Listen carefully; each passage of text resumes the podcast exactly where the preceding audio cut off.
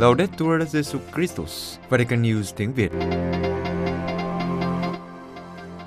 Radio Vatican, Vatican News tiếng Việt. Chương trình phát thanh hàng ngày về các hoạt động của Đức Thánh Cha, tin tức của Tòa Thánh và Giáo hội Hoàn Vũ được phát 7 ngày trên tuần từ Vatican và Roma. Mời quý vị nghe chương trình phát thanh hôm nay, thứ Bảy ngày 9 tháng 12 gồm có Trước hết là bản tin Tiếp đến là chia sẻ lời Chúa và cuối cùng là một nữ tu trong giáo hội. Bây giờ, kính mời quý vị cùng Xuân Khánh và Thái Sơn theo dõi tin tức. Đức Thánh Cha Francisco chủ sự buổi đọc kinh truyền tin trưa ngày lễ Đức Mẹ vô nhiễm nguyên tội. Vatican Trong bài huấn dụng ngắn trước khi đọc kinh truyền tin vào trưa Chủ nhật ngày 8 tháng 12, lễ trọng kính Đức Mẹ vô nhiễm nguyên tội, Đức Thánh Cha mời gọi các tín hữu, xin Đức Maria vô nhiễm nguyên tội, giúp chúng ta biết ngạc nhiên trước những hồng ân của Thiên Chúa và đáp lại chúng bằng lòng quảng đại trung thành mỗi ngày. Đức Thánh Cha bắt đầu bài huấn dụ như sau. Anh chị em thân mến, chào anh chị em và chúc mừng lễ. Hôm nay, lễ trọng kính Đức Mẹ vô nhiễm nguyên tội, tin mừng trình bày với chúng ta về sự kiện truyền tin. Sự kiện này cho thấy hai thái độ của Đức Maria và hai thái độ này giúp chúng ta hiểu cách mẹ đã gìn giữ món quà độc nhất mà mẹ đã nhận được, đó là một trái tim hoàn toàn sạch tội lỗi. Hai thái độ này là gì? Đó là ngạc nhiên trước công việc của Thiên Chúa và trung thành trong những điều đơn giản. Sự ngạc nhiên, Thiên Thần nói với Đức Maria, mừng vui lên hỡi đấng đầy ân sủng, Chúa ở cùng bà. Và Thánh sử Luca lưu ý rằng Đức Trinh Nữ rất bối rối và tự hỏi lời chào như thế này có ý nghĩa gì? Mẹ ngạc nhiên, xúc động, bối rối. Mẹ ngạc nhiên khi nghe mình được gọi là đầy ân sủng nghĩa là tràn đầy tình yêu của Thiên Chúa. Đây là một thái độ quan trọng, biết cách ngạc nhiên trước những hồng ân của Chúa, không bao giờ coi chúng là điều đương nhiên, đánh giá cao giá trị của chúng, vui mừng trước sự tin tưởng và dịu dàng mà những hồng ân này mang đến. Và điều quan trọng nữa là phải làm chứng về sự ngạc nhiên này cho người khác, khiêm nhường nói về những hồng ân của Thiên Chúa, những điều tốt lành đã nhận được, chứ không chỉ về những vấn đề hàng ngày những điều tích cực hơn. Chúng ta có thể tự hỏi, tôi có biết ngạc nhiên trước những công việc của Thiên Chúa không? Đôi khi tôi có cảm thấy ngạc nhiên về những hồng ân và chia sẻ chúng với ai đó không? Hay chỉ luôn tìm những điều tồi tệ, buồn phiền? Và chúng ta đến với thái độ thứ hai, sự trung thành trong những điều đơn giản.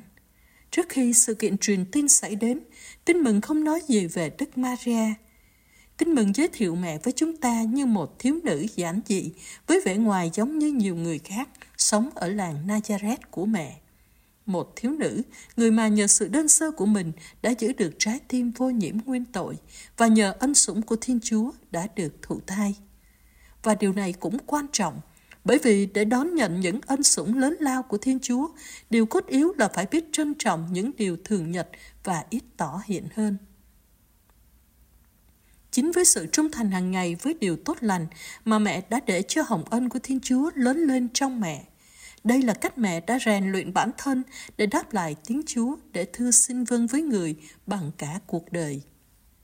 Vì thế chúng ta tự hỏi, tôi có tin rằng điều quan trọng trong những tình huống hàng ngày cũng như trong hành trình tâm linh là lòng trung thành với Thiên Chúa không? Và nếu tôi tin điều đó, tôi có tìm được thời gian để đọc tin mừng, cầu nguyện, tham dự thánh lễ và lãnh nhận bí tích giải tội, thực hiện một số việc làm cụ thể, phục vụ cách nhân không không?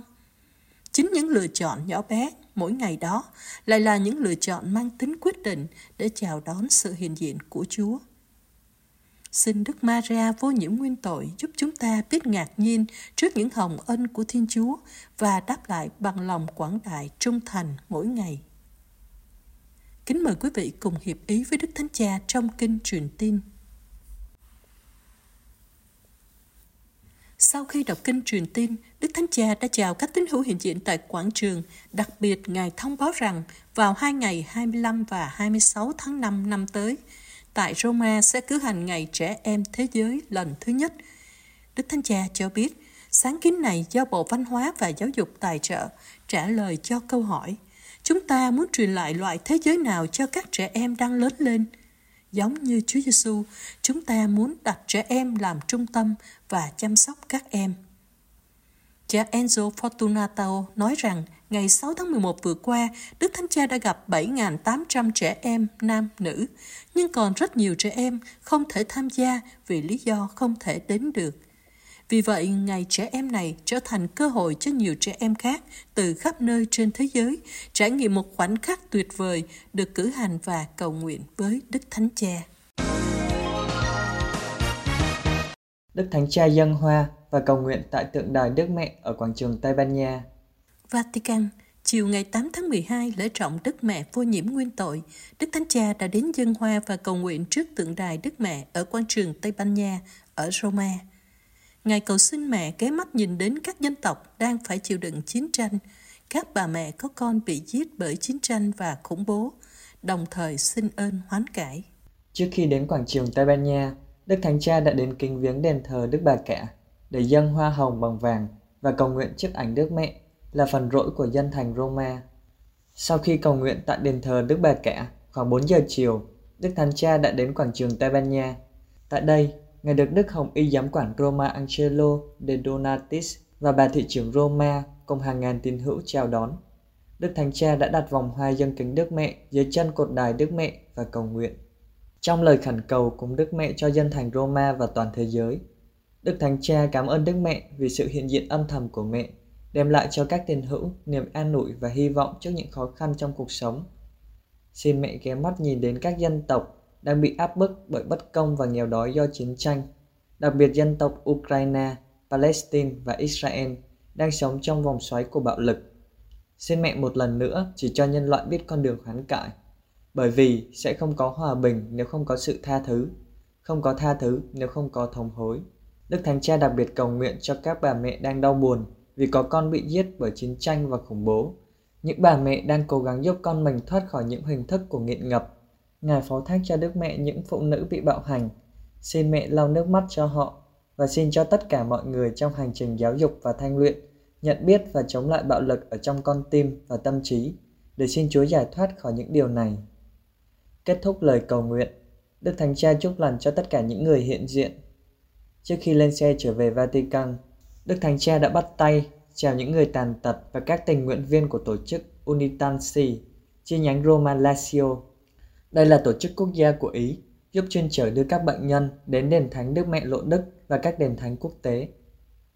Truyền thống dân hoa kính Đức Mẹ tại quảng trường Tây Ban Nha và ngày lễ Đức Mẹ vô nhiễm nguyên tội của các giáo hoàng đã có từ 60 năm qua, từ thời Đức Gioan 23. Đức Thánh Cha Francisco nói, nếu không hiệp thông thì không có giáo hội. Vatican Đức Thánh Cha gửi sứ điệp video đến Tổng giáo phận Ernakulam Angamali ở Ấn Độ, giáo phận lớn nhất của giáo hội công giáo Siro Malabar, kêu gọi các tín hữu hiệp nhất không đi theo những người thúc đẩy sự bất tuân từ bên trong và cả bên ngoài giáo hội. Trong giáo hội Siro Malabar, từ lâu đã có những tranh luận về cách cử hành thánh lễ, nhưng sau hơn 5 thập niên tranh chấp, các giám mục, giáo sĩ và giáo dân của 34 giáo phận đã chấp nhận quyết định ngày 28 tháng 11 năm 2022 của Hội đồng Công nghị được Đức Thánh Cha qua bộ các giáo hội công giáo Đông Phương phê chuẩn về cách thức cử hành thánh lễ.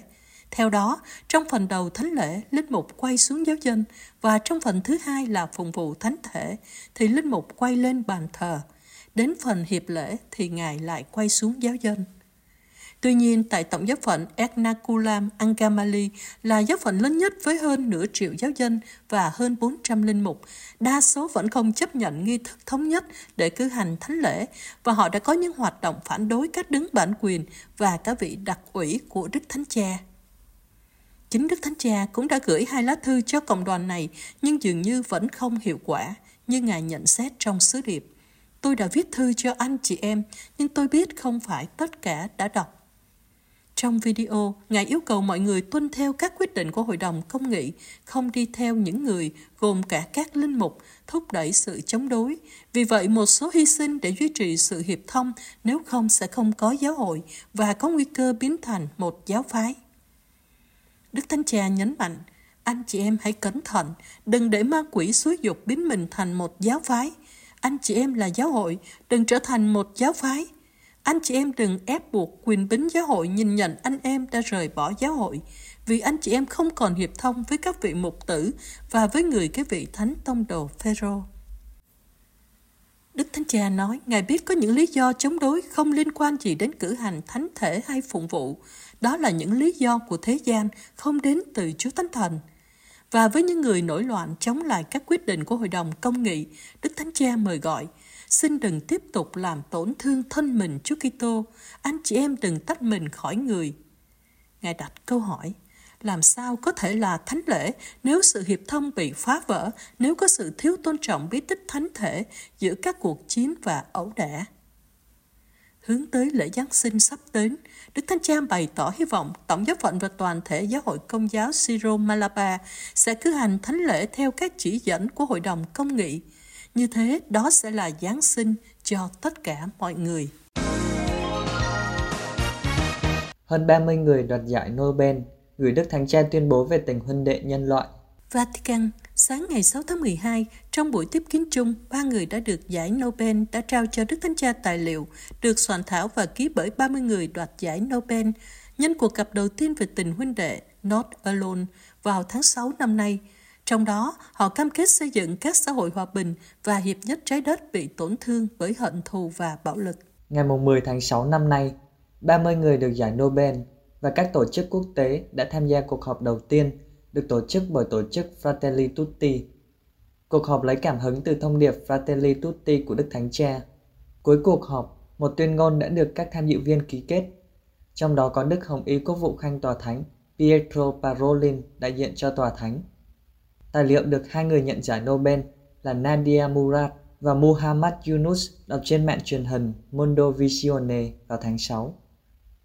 Tài liệu liệt kê các mục tiêu của tình huynh đệ nhân loại trong đó, tình yêu như một phản ứng đối với hận thù, mong muốn tạo ra các xã hội hòa bình, hiệp nhất trái đất bị nhuốm màu bạo lực và hận thù bởi sự bất bình đẳng xã hội và bởi sự băng hoại của trái tim.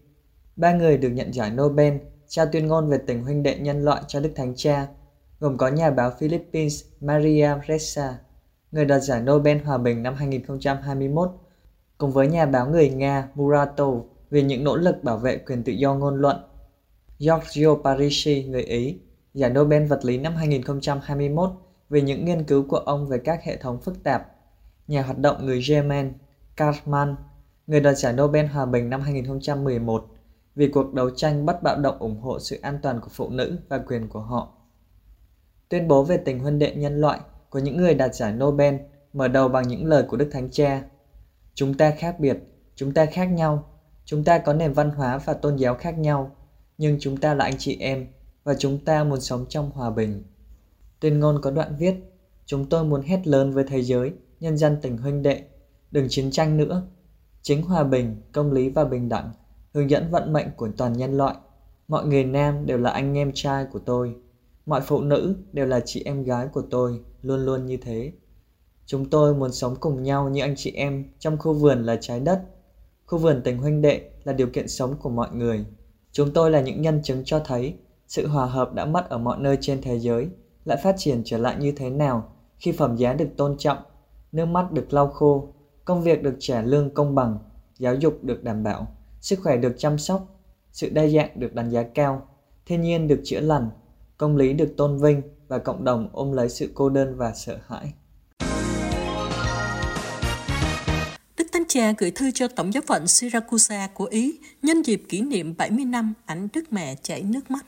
Vatican trong thư gửi đến Đức Tổng giám mục Francesco Lomanto của Tổng giáo phận Siracusa ở Sicilia của Ý nhân dịp kỷ niệm 70 năm ảnh tượng Đức Mẹ chảy nước mắt, Đức Thánh Cha lưu ý rằng phép lạ xảy ra trong một ngôi nhà đơn sơ ở làng quê, nhắc lại tình yêu Chúa dành cho người nghèo và người thiếu thốn. Mời gọi chúng ta chiêm ngắm vẻ đẹp đặc biệt của mái ấm gia đình trung tâm tình thương và cuộc sống. Ở Syracuse trên đảo Sicilia của Ý vào năm 1953, từ ngày 29 tháng 8 đến ngày 1 tháng 9, một ảnh tượng Đức Mẹ, quả cưới của một đôi vợ chồng trẻ, được tôn kính trong một căn phòng đã chảy nước mắt.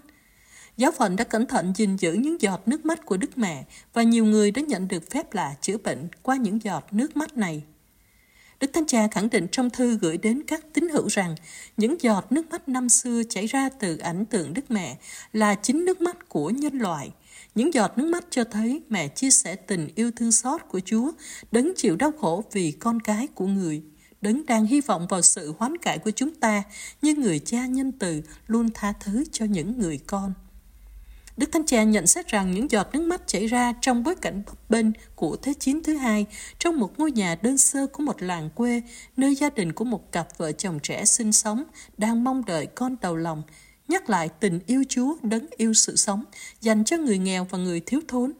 Vì thế giáo hội hiền thê của Chúa không thể không tuân theo lòng ưu ái này – hơn nữa, phép lạ xảy ra trong bầu khí ấm cúng của một ngôi nhà, mời gọi chúng ta chiêm ngắm vẻ đẹp đặc biệt của mái ấm gia đình, trung tâm tình thương và cuộc sống, và nâng đỡ gia đình được xây dựng trên nền tảng của hôn nhân, tế bào cơ bản của xã hội và giáo hội. Theo Đức Thánh Cha, ngày nay nước mắt Đức Mẹ tiếp tục chảy khi những người yếu đuối bị phân biệt đối xử và khi bạo lực, chiến tranh lan rộng, cướp đi nhiều nạn nhân vô tội. Nhưng trước những thử thách này, Đức Thánh Cha mời gọi, đừng mệt mỏi xin sự chuyển cầu của Đức Maria, nữ vương hòa bình và mẹ an ủi. Cầu mong sự quan tâm từ mẫu của mẹ, khuyến khích các tín hữu xây dựng và đi theo những con đường hòa bình và tha thứ, gần gũi với những người bệnh tật về thể xác và tinh thần, với những người cô đơn và bị bỏ rơi. Đức Thánh Cha khẳng định, tương lai xã hội tích cực hay tiêu cực tùy thuộc vào chất lượng giáo dục. Vatican, sáng ngày 7 tháng 12, Đức Thánh Cha đã tiếp 200 thành viên của Hiệp hội Quốc gia Thánh Phaolô nhân kỷ niệm 60 năm thành lập. Ngài nhắc lại nguồn gốc và tầm nhìn của vị sáng lập Đức ông Battista Pelloli và khẳng định rằng tương lai của xã hội tích cực hay tiêu cực tùy thuộc vào chất lượng giáo dục. Hiệp hội Quốc gia Thánh Phaolô được thành lập vào năm 1963 theo giáo huấn của Công đồng Vatican II. Tổ chức công giáo này cung cấp điểm tham chiếu trên khắp nước Ý cho các nhóm và nguyện xá để huấn luyện giới trẻ, đồng thời nhấn mạnh sự đóng góp của giáo dân. Trong bài nói chuyện, Đức Thánh Cha khuyến khích các thành viên tiếp tục các dự án có tầm nhìn của vị sáng lập, hỗ trợ các gia đình và lan truyền nhu cầu về tình huynh đệ. Ngài nói, các đề xuất giải trí, văn hóa và nghệ thuật của anh chị em luôn hướng tới giáo dục toàn diện cho trẻ em và giới trẻ. Chúng ta phải quan tâm đến con người toàn diện về mọi khía cạnh Trích lời Thánh Gioan Bosco, Đức Thánh Cha nói về sự cần thiết đào tạo các Kitô hữu tốt và những công dân lương thiện, nhìn nhận rằng xã hội tích cực hay tiêu cực phụ thuộc vào chất lượng giáo dục. Tiếp đến, đề cập đến một ngạn ngữ phi châu, để giáo dục một đứa trẻ cần cả một ngôi làng. Đức Thánh Cha nhấn mạnh tầm quan trọng của sự cộng tác để đào tạo những cá nhân trưởng thành, có khả năng vượt qua những chia rẽ và tái xây dựng cơ cấu các tương quan cho một nhân loại huynh đệ hơn.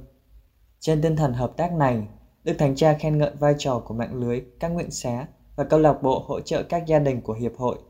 Điều này được thể hiện qua các chương trình mùa hè và các sáng kiến sau giờ học, đã góp phần mang lại niềm vui hạnh phúc cho mọi người ở các vùng lãnh thổ khác nhau. Ngài nói, tổ chức của anh chị em là những cây cầu nối với gia đình, lãnh thổ, cộng đoàn giáo hội và với xã hội. Anh chị em hãy luôn mở rộng cánh cửa nhưng trên hết hãy mở rộng đôi tay và con tim. Cuối cùng, bày tỏ lòng biết ơn Hiệp hội Quốc gia Thánh Phaolô trong việc cung cấp không gian để chia sẻ niềm vui. Đức Thánh Cha nhấn mạnh vai trò quan trọng của niềm vui như là liều thuốc quý giá. Tiếp tục trích lời Thánh Philip Neri, hãy vui luôn. Ngài nhắc nhở các thành viên hiện diện rằng các Kitô hữu không thể buồn vì tin mừng là sứ điệp của niềm vui, hy vọng, ánh sáng và ơn cứu độ vị vừa theo dõi bản tin ngày 9 tháng 12 của Vatican News tiếng Việt.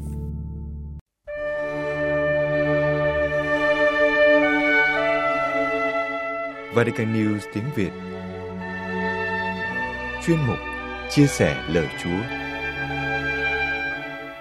Cha Đa Minh Vũ Duy Cường dòng tên chia sẻ lời Chúa Chúa Nhật thứ hai mùa vọng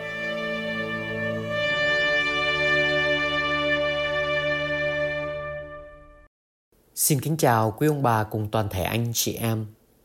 Mùa vọng là thời gian để mọi khi tôi hữu chúng ta chuẩn bị tâm hồn, cử hành và mừng đại lễ Chúa Giáng sinh.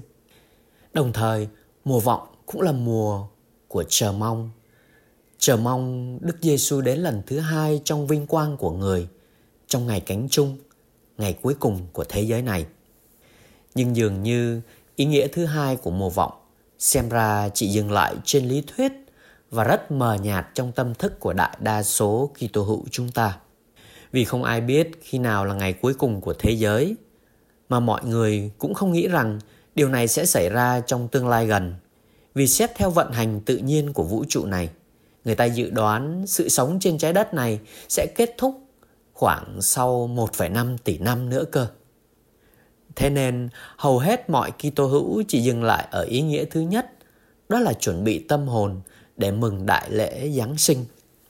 Tuy nhiên, nếu mùa vọng chỉ dừng lại ở việc chuẩn bị cho đại lễ Giáng sinh thôi thì chắc chắn sẽ hời hợt và cũng chỉ dừng lại ở những việc chẳng hạn như làm hang đá, cử hành các buổi diễn nguyện, canh thức, hoạt cảnh, rồi tham dự phục vụ thánh lễ Giáng sinh.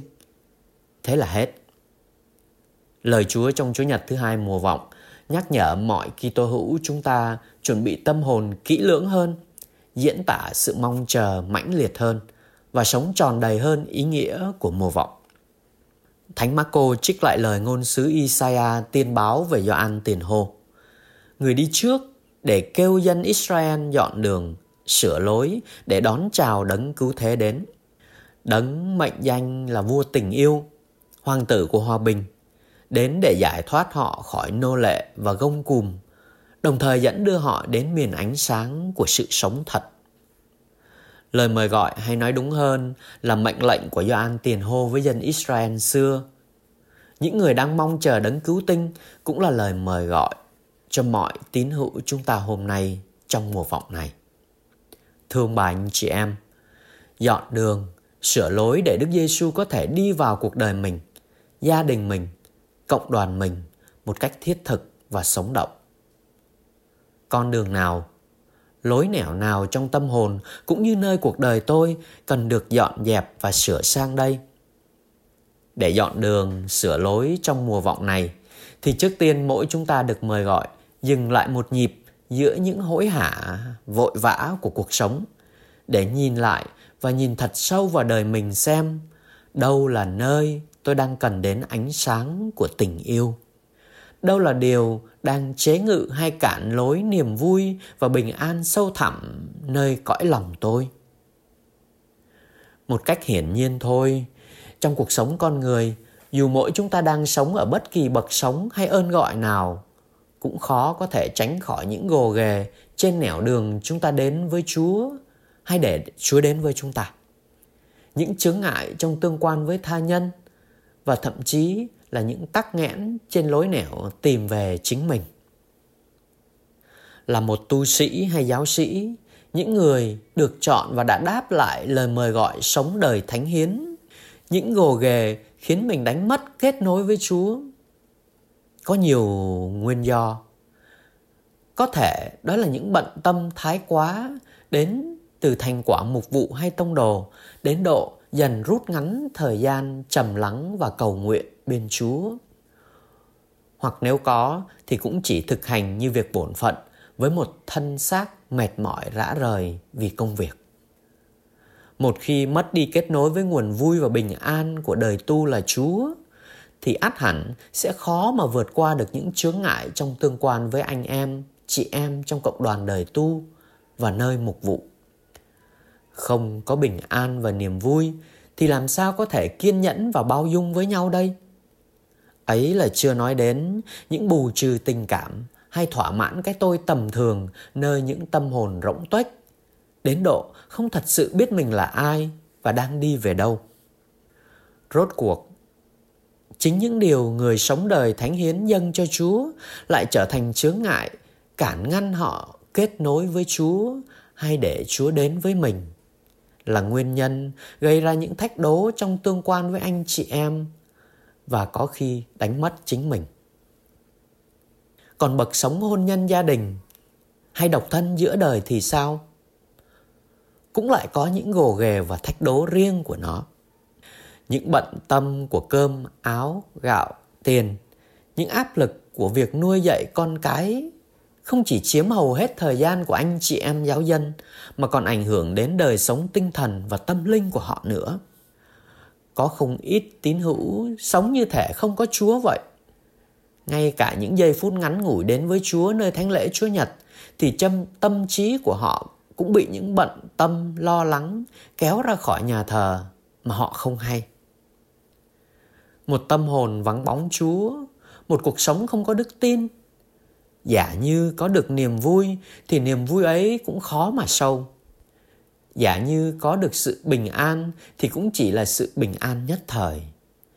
Chúng mong manh như cái danh, lợi, thú thế trần mà những người vô thần đang kiếm tìm không kín múc được sức mạnh từ nguồn của tình thương và sự sống thì cũng khó mà người ta yêu thương và gắn bó được với nhau thậm chí cũng không hài lòng luôn với bản thân mình tất cả những điều này là nguyên nhân dẫn đến những đứt gãy và đổ vỡ trong tương quan gia đình, bạn bè và tạo ra sự căng thẳng trong cuộc sống.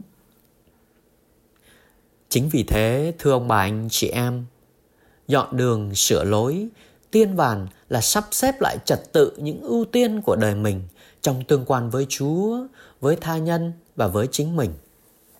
Ưu tiên giữa chúa và công việc của chúa giữa tình huynh đệ, anh chị em trong cộng đoàn, với những thành công hay thất bại của công việc, nơi những người sống đời sống thánh hiến.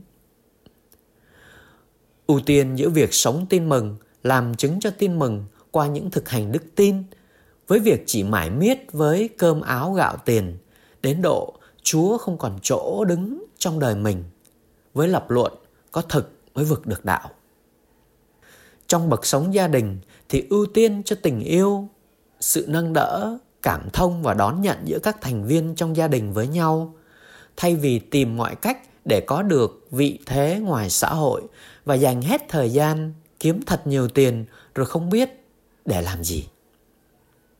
Thiết nghĩ đây là những cách thế dọn đường, sửa lối cụ thể trong mùa vọng này. Để mỗi Kitô hữu chúng ta, trong ngày lễ Giáng sinh sắp tới, không chỉ cử hành kỷ niệm một biến cố lịch sử đã rồi mà thật sự gặp được đấng có tên là Thiên Chúa ở cùng chúng ta. Nơi gia đình chúng ta, cộng đoàn đời tu chúng ta và đặc biệt nơi chính trái tim của mỗi người chúng ta. Amen.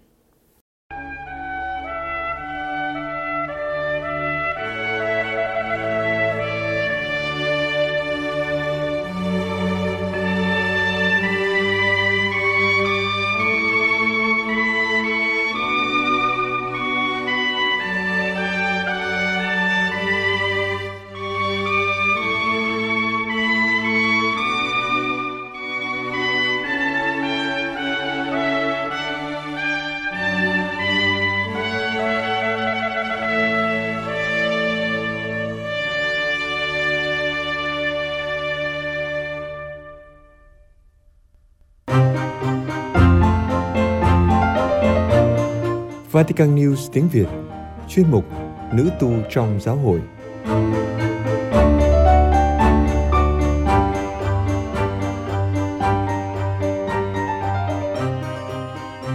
Người nữ tu Thụy Sĩ tại vùng ngoại vi của thế giới.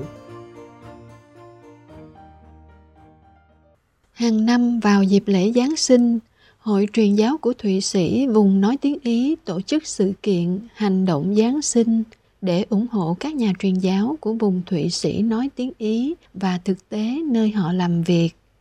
Trong sự kiện năm nay, cha Jean-Luc Farine, Chủ tịch Hội truyền giáo của Thụy Sĩ vùng nói tiếng Ý, đã nói với những người ủng hộ sự kiện.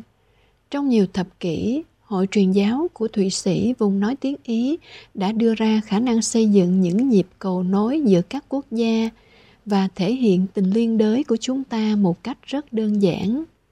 Trong số 16 nhà truyền giáo đến từ vùng Thụy Sĩ nói tiếng Ý và được hội truyền giáo hỗ trợ, có nữ tu Nadia Sanonli thuộc dòng nữ tử Thánh Tâm Chúa Giêsu.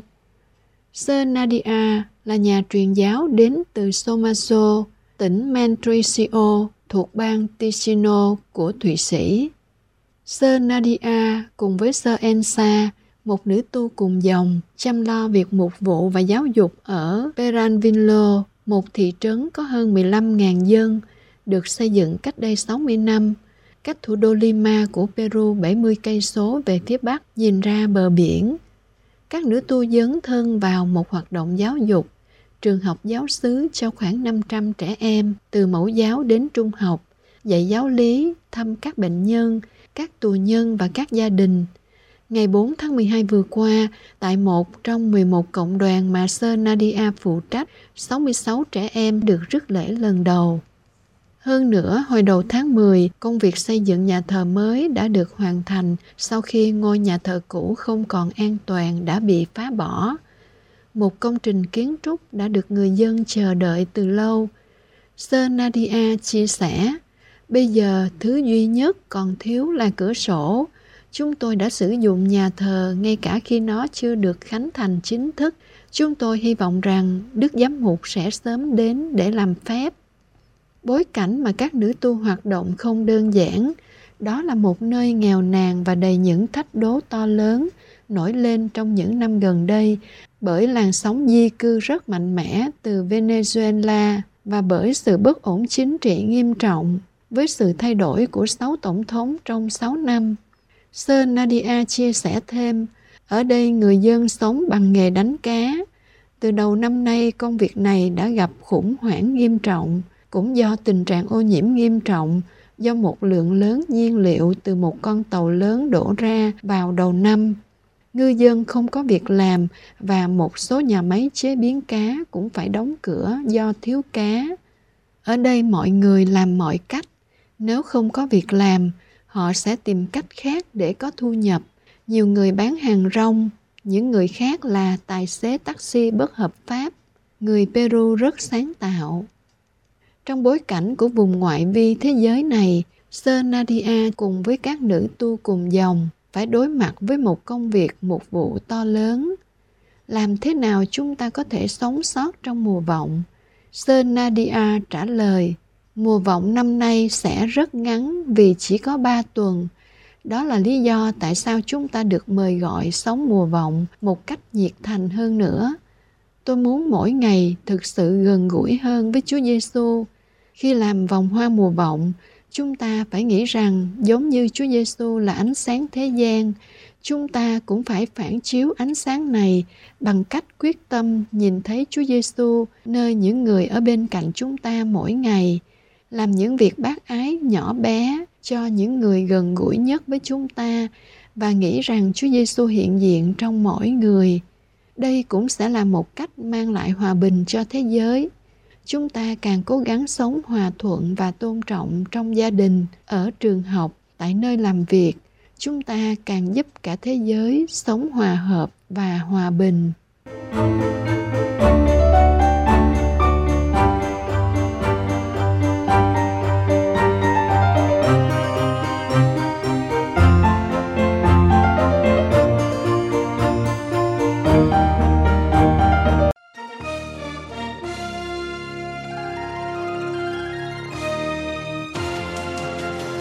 Cảm ơn quý vị đã chú ý lắng nghe chương trình Radio Vatican của Vatican News tiếng Việt.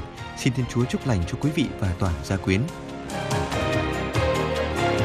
Laudetur Jesu Christus, ngợi khen Chúa Giêsu Kitô.